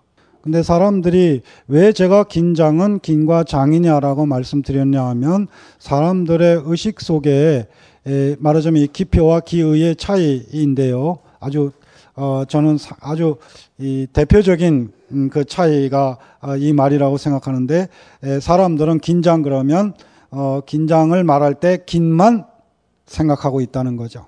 내 장도 있다는 것입니다. 이 얘기는 뭐냐 하면 나와 내가 속한 현실 사이에 있어서 긴 장을 해야 한다라는 것입니다. 나의 어떤 내가 나의 가치관 이런 걸 지키고 싶지만 현실이 모순될 때 어떻게 해야 될까라는 점에서 나를 시간 속에서 지키기 위해서 최소한의 장을 현실적인 이런 것을 받아들이는 그게 끊임없는 고통이지요. 근데 이 고통이 나를 성숙시키게 하는 것이기도 합니다. 바로 그 점이 결국 긴만 지키려고 해서 그럼 거기서 떨어져 나올 것이냐? 그럼 나는 지킬 수 있을지 몰라도 내가 속한 사회를 잃어버리게 되죠. 그리고 그 얘기는 자칫 어, 나는 지킨다고 생각했지만 실상은 내 자신이 부러질 수도 있는 그래서 긴장이 정말 힘든 겁니다. 음, 그런 상황에서 어, 그, 이 정말 어, 부끄럽고 수치스럽고 한다고 해서 어, 그, 이, 물론 그런 표현을 할 수 있겠죠. 그렇지만 아, 그러니까 당신들하고는 이제 에, 결별이야. 어, 이런 것이 과연 나를 지키는 것일까? 그것보다는 나를 표현하면서 아까 말씀드렸다시피 열심히 또 설득도 하고 성실하고 집요하게 그 다음에 그 겸손하게 어, 그런 어떤 긴장 어, 이것이 제가 하고 싶은 얘기 실은 왜냐하면 긴을 지킨다는 사람들이 많이 있었지만 제가 볼 때는 거의 다 부러졌어요. 결국 그 사람들하고 거기 장 쪽으로 그냥 휩쓸려 간 사람하고 결국은 만나버리는 이런 어, 모습을 봤기 때문에 에, 예, 그래서 긴장하는 아, 이것이 중요하지 않나 싶은 거고요. 어, 그렇지만 끊임없이 자기 자신에게 해야 할 다짐해야 할 것은 있겠죠. 바로 그 김학철 선생도 하신 말씀입니다마는 편하게 살려거든 불의를 외면하라 인간답게 살려거든 그에 맞서라 그랬어요. 사실 삼성 문제에 대해서도 아주 정확하게 만나는 문제죠. 지금 욕망이 욕망이 구현되는 방식은 소비 소유 어, 이고 편안함입니다. 인간은 편안함을 추구하는 존재이고 그래서 결국 편하게 살려거든 불의를 외면하라. 보, 보고도 못 본 척하라. 근데 인간답게 살려거든 그에 맞서라. 지금 우리가 삼성 얘기하고 있는 것도 바로 이, 이 문제죠. 결국 그것은 끊임없이 자기 자신을 지키기 위한 음, 그런 면에서 어, 다짐해야 되는 부분이 아닐까 음, 그렇게 생각합니다. 참 어려운 문제예요. 그런데 정말 그 긴을 나를 지키면서 장을 최소한으로 받아들이는 그 어려움, 고통 이것이 실상 나를 성숙시키는 것임을 알았으면 좋겠습니다. 저는 요즘 합리화에 대해서 생각을 해보는데요. 얼마 전에 그 삼성 신입사원 채용에 5천 명 정원에 10만 명이 넘는 청년들이 몰렸잖아요. 거기에 대해서 이제 어떤 사람들은 삼성이 이렇게 나쁜 짓을 하고 있는 것이 드러나고 있는데도 삼성이라는 회사에서 기꺼이 일하겠다고 응시하는 것에 대해 참 아, 요즘 청년들이 가지고 있는 마음이 어떤 것인지 걱정스럽다는 의견들도 있는데 또 그만큼 청년 구직난이 워낙 심각하니까 먹고 살기를 도모하는 것 자체를 비난할 수는 음. 없다는 음. 것도 있거든요. 음. 그런데 제 생각은 한편으로는 이제 당장 그 생활을 하고 저축을 해야 하기 때문에 취직을 해야 하는 거는 맞지만 만약에 일하는 동안 삼성 상사가 무슨 무슨 나쁜 짓을 해라. 뭐 노동자에게 그 백혈병으로 고생하고 있는 노동자에게 입막음을 하고 하기 위해 돈을 전달해라라든가 아니면 언론의 입을 틀어 막아라라든가 여러 가지가 있을 수 있는데 그걸 시킨다면 나는 안 하겠다라고 그 자리를 박차고 나올 사람들이 또한 그 10만 명 중에 몇 명이나 있겠느냐. 거기에 삼성이라는 훌륭한 직장에 다니면서 거액의 연봉을 받으면서 그 편안함에 자신을 합리화하지는 않을까. 심리학적으로 인간은 원래 합리화하고 미화하는 동물이래요. 그리고 그것은 본성이기 때문에 그렇게 죄책감을 가질 이유는 없다고는 하는데, 하지만 너무 지나치고 끝없는 합리화도 결국은 자신을 망가뜨리는 게 되지 않을지, 그래서 합리화에 대한 선생님의 의견을 듣고 싶습니다. 아, 물론 그렇죠. 지금 말씀하신 것이 이제 그그 아리스토텔레스가 말했듯이 사람은 이성을 가진 동물이다. 그랬잖아요. 이성을 갖고 있으니까 이성적 동물, 이성의 동물, 합리적 동물이어야 되죠. 어, 그런데 지금 말씀하신 것처럼 합리화하는 동물이죠. 어, 그게 실상 자기 생각, 오늘 생각에 대한 얘기를 했는데 자기 생각이나 가치관이나 이런 것을 계속 고집하던 것을 그것이 어, 실제 현실과 충돌할 때에 자기 생각을 계속 견제하기 위해서도 합리화를 하는 것이죠. 그런 점도 있고, 그 다음에 지금 말씀하신 것은 바로 어, 그런 것이 왜 그렇게 합리화를 할까라고 볼 때에 저로서는 가장 핵심이 불안과 미래에 대한 불안 그리고 욕망이죠. 편안함의 욕망 그러니까 어, 실제로 왜 10, 그 5천 명 지원하는데 10만 명씩 가는 이런 그런 삼성 욕을 하면서 또 가는 이게 모순적인 어, 이런 것인데 그것은 한편으로는 욕망 부추겨진 욕망이 있고 또 한편으로는 무시할 수 없는 게 미래에 대한 전망이 지극히 불안한 한국처럼 미래를 전망하면서 불안한 사회가 없잖아요.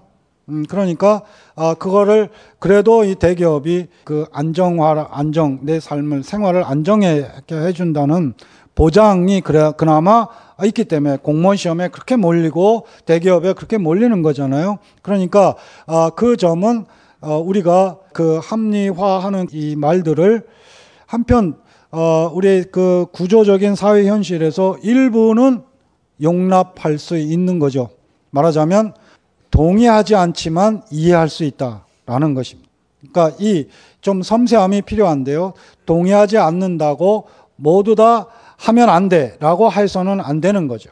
이해할 수 있는 이것이 이제 그 어, 우리처럼 너무 지나치게 이분법적인 구독, 어, 나, 내 편이 아니면 적 이렇게 되어버린 이런 사회가 아닌 좀 섬세해질 필요가 있는 그런 부분인데요.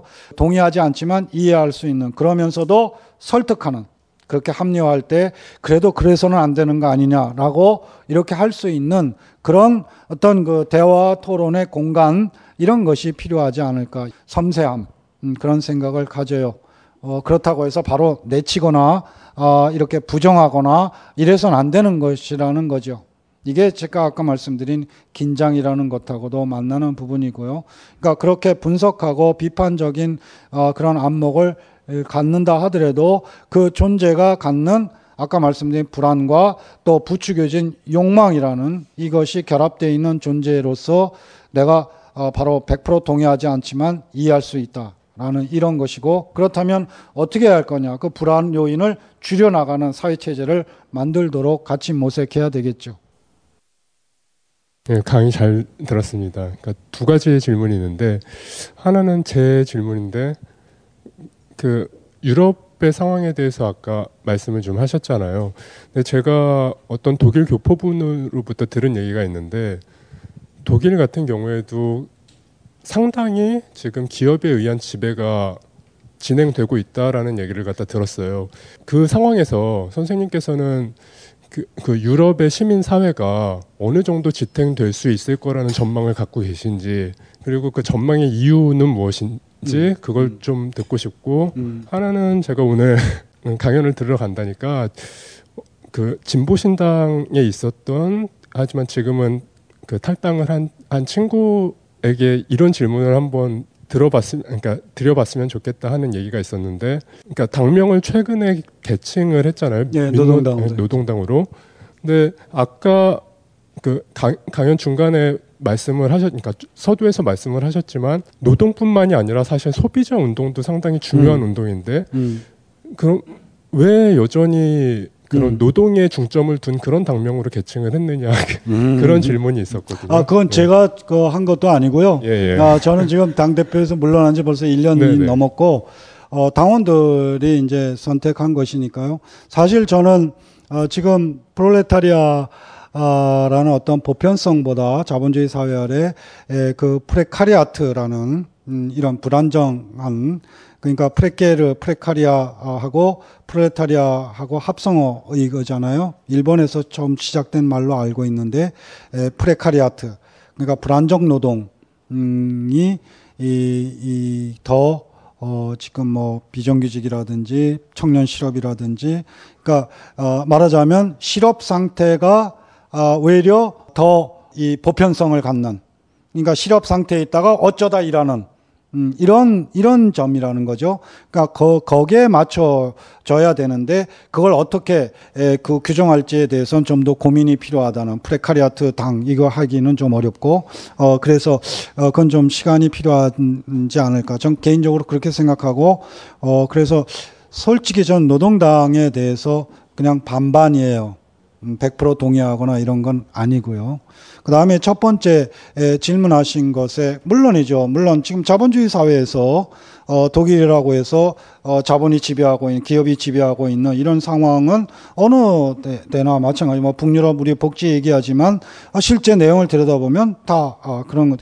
에, 그런데 에, 나름대로 균형이 일정 정도 어, 이 되어 있는 이런 것이 어, 독일 같으면은 금속노조라든지 이런 것이 막 강하게 그것을 버텨주고 있는 그런 것이 있고 또 특히 뭐 두말할 것도 없이 이 독일은 이 노, 노, 노동자 대표가 경영위원회에 참여하잖아요.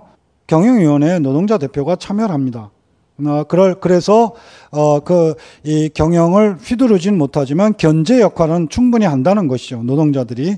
그러, 그래서, 어, 이, 어차피 자본주의 사회이고, 어, 그런 점에서 기업이 지배하게 되어 있는 그 구조를 우리가 그게 아니다. 어떤 사회에서 지금 우리가 그 얘기를 할 수 있겠습니까? 그렇지 못하죠. 어, 그렇지만 상대적으로 봤을 때 에, 이 독일이라든지 북유럽이라든지 이런 것이 견제와 균형이 이룰 수 있게끔 되어 있고 그것은 바로 어, 다른 것보다도 어, 조직이고 시민들의 의식이고 소비자이면서 또 어그 저긴 그 그런 일이 있었잖아요. 그 모, 모빌인가요? 어 독일에서 실제로 있었던 일이죠. 모빌인가 어딘가 아 그 이 석유 회사에서 제가 기억이 지금 맹한데 모빌로 기억하는데 엑선 모빌 아니었나요? 기억 안 하세요 혹시? 아, 그, 에, 그랬는데, 이 유류를 좀 그, 어, 환경 오염한, 어, 그런 상황이 벌어지니까 바로 어, 그 독일의 시민들이 그 주유소를 안 가는 겁니다.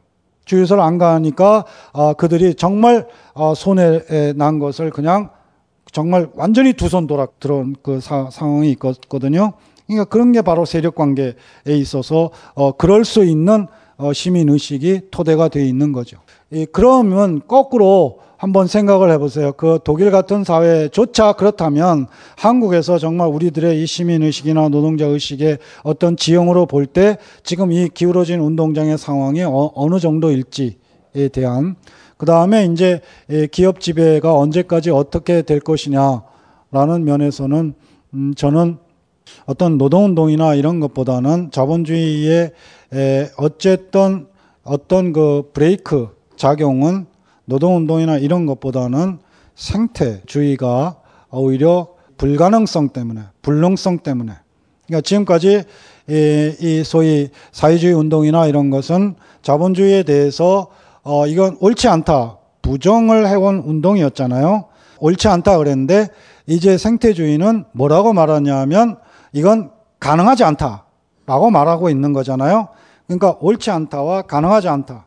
이것이 결합할 때 어쩌면 자본주의 이후의 새로운 사회를 우리가 어쩌면 전망할 수도 있지 않을까. 그게 아니면 공멸밖에 남아 있지 않은 게 아닐까 그런 생각이 들어요. 좀 비관적이긴 하죠. 계속 합리화만 하면 정말 비관적이죠. 지금 질문에 제가 답을 했나요? 그러니까 충분히 그러니까 만족할 만한 답변이었다고 생각하고요. 예, 예. 역시 그러니까 계속해서 그러니까 강연 중, 중에 계속해서 말씀하셨던 것처럼 노동 운동을 넘어서서 그러니까 시민 의식을 갖다 계속 가지고 음. 그러니까 소비자 운동, 생태 운동이 결합한 굉장히 다양한 그런 네. 운동 방식으로 네. 운, 그 운동을 해야 되니까 그러니까 네, 미래를 지향해야 된다는 그런 말씀으로 이해를 예, 예, 그렇죠. 그 하나만 지금 막 생각이 나는 게 아, 있어서 하나만 더 질문을 드리고 싶은데요. 네. 사실 2004년에 탄핵 때 그 촛불의 엄청난 힘을 보고 사실 이그 운동 방식이 상당히 효과적이고 하나의 모델이 될 수 있는 운동이라는 생각이 들었던 적이 있었죠. 벌써 10년 전 얘긴데. 근데 2006년이었 아니 2008년이었죠. 2008년에 그, 쇠고기 파동, 예, 쇠고기 문제 그때 이명박 정권 들어섰어. 예, 그게 말하자면 정권에 따라서는 이게 이, 런 것도 안 통하는 정, 정부가 들어서면은 저, 정말 인간적인 방법이 안 통할 수도 있겠다. 이, 이건 이제 더 이상의 효과적인 모델이 될 수 없겠다라는 생각이 들 수도 있, 다는 생각이 들었어요. 이렇게 이제 간접적인 방, 표현으로밖에 음. 얘기를 할 수 없겠는데요. 만약에 뭐 폭력 음. 운동 뭐 이런 예, 얘기까지 나오면 예. 알겠어요. 앞으로의 어떤 효과적인 음. 운동 방식, 그러니까 이런 시민들을 결합시킬 수 있는 효과적인 운동 방식이 있다면 어떤 것이 있을 수 있겠는가? 그건 질문하신 네. 분이 창출하십시오. 네.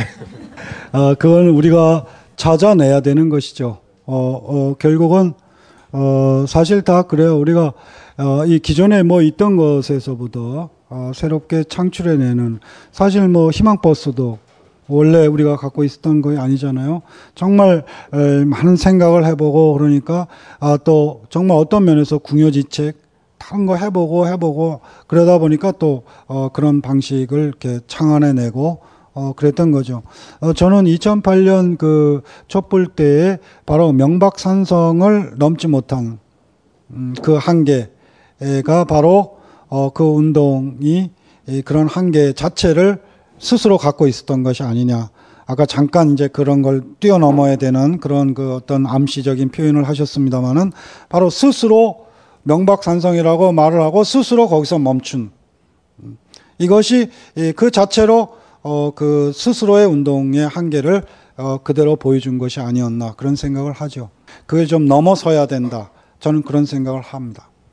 예, 좋은 말씀 감사합니다. 그 내일이 시험인데 왔는데 후회가 안 되네요. 오히려 안 왔으면 후회할 뻔했습니다. 근데 드리고 싶은 질문이 일단 제가 나이가 20대 딱 중반이고요.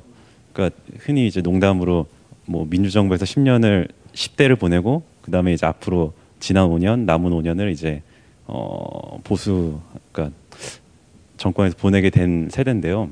얼마 전에 이제 비정규직 그 노동센터에서 이제 노동자란 단어에 대한 어감을 이제 청소년들에게 그 설문한 설문 조사를 한 게 있는데 대체로 이제 상당히 부정적인 이미지가 나왔습니다. 음. 뭐 이게 생각하는 과정의 문제라고는 하는데 오히려 이제 저희가 뭐 저희 20대도 그렇고 지난 10대도 그렇고 오히려 이제 저희가 생각할 수 있는 물질적인 조건이나 환경은 과거보다 훨씬 많이 나아진 게 사, 나아졌다고 생각을 합니다. 뭐 교육에서도 그렇고 뭐 전교조 참교육도 있고 그리고 저희가 이제 어떤 생각을 할 수 있는 그런 뭐 무엇을 봐야 되고 무엇을 읽어야 되고 무엇 누가 무엇을 얘기해주고 이런 조건은 확실히 과거에 이제 저희 뭐 아버지 세대나 이제 뭐 삼촌 세대에서 겪었던 그런 억압적인 환경보다 훨씬 조건은 나아졌고 그런 걸 저희가 지냈는데 오히려 이제 오늘날 이제 20대나 10, 대나 이런 거 보면 뭐 일배 현상도 나타나고 그리고 노동자에 대한 인식 자체가 이렇게 안 좋아지는 게 과연 그런 원인이 분명 물질적인 조건은 좋은데 이런 반응이 나타난 원인을 어떻게 보시는지 그에 대한 그 답을 좀 예, 우선 저 일배 현상이나 이런 것은 욕망에 부추겨진 것에 비하여 채워지지 않을 때에 나타나는 음, 그런 어그 인간이 다 지나치게 욕망이 부추겨진 거죠. 너도 어 그렇게 에, 소비할 소유할 수 있고 어 그런데 그건 채워지지 않는 이러니까 여기에 이제 에, 그 공격성이 이그 드러나는 것이 이제 일베 현상으로 어 사실 그런 것 자체가 이 체제의 어떤 면에서 피해자, 희생자, 피해자라고 볼 수 있다고 저는 생각합니다. 그, 그리고 어 실제 그 저변에 있는 것은 음, 그, 이 유럽에서도 나타나는 현상인데, 심지어는 좌파 정권들조차 아주 낮은 층의 노동자라든지 이런 것은 배제하고 있거든요. 중산층 노동자 이런 이러니까 바로 그들이 극우 세력화합니다. 이게 유럽의 전반적인 모습이에요. 음, 그런데 그런 거하고 뭐 똑같은 맥락이라고 할 수는 없지만 어, 제가 볼 때 우리의 일배 현상은 어, 그것은 기본적인 이 자기 의식 세계의 형성에 대한 기본 그, 그런 것은 없고 욕망은 부추겨주고 그건 채워지지 않고 그러니까 아 바로 이제 그야말로 그것이 키보드 워리어가 되든 어쨌든 이그 아주 그어이 전투적인 이런 모습을 보이는 이런 거고요. 그 다음에 노동에 대해서 어그 이그 그 부정적인 음, 이런 것은 뭐 두말할 것도 없이 우리 교육 자체가 아 그것을 제대로 어이 형성하고 있지 못한 이 문제죠.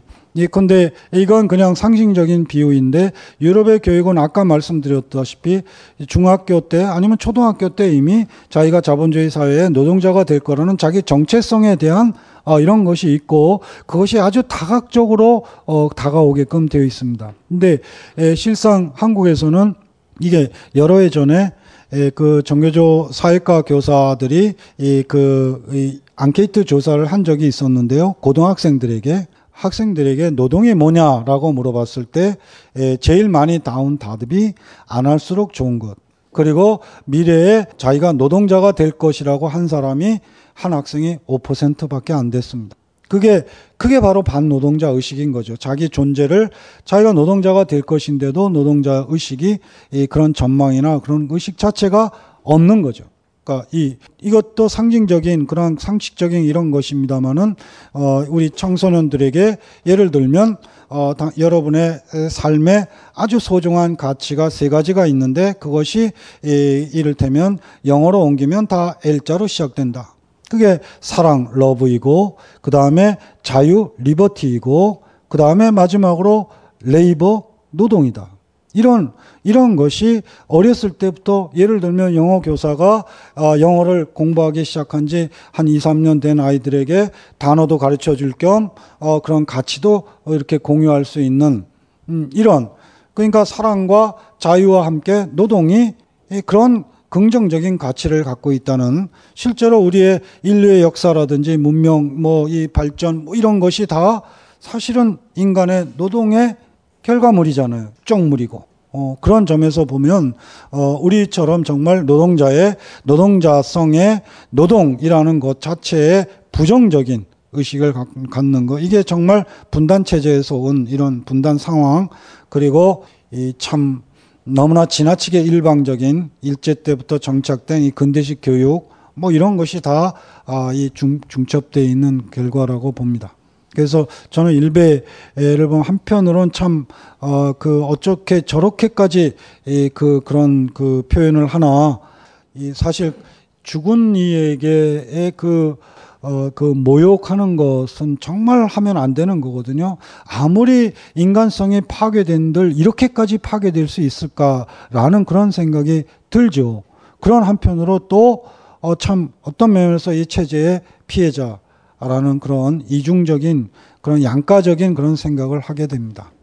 우리 그냥 그러니까 아, 우리 정말 같이 열심히 좀 더 나은 사회를 위해서 아까 그랬죠 성실하고 집요하고 그다음에 겸손하게 이웃을 설득합시다. 나부터 바꾸고 네 그럼 마치죠. 네 고마워요.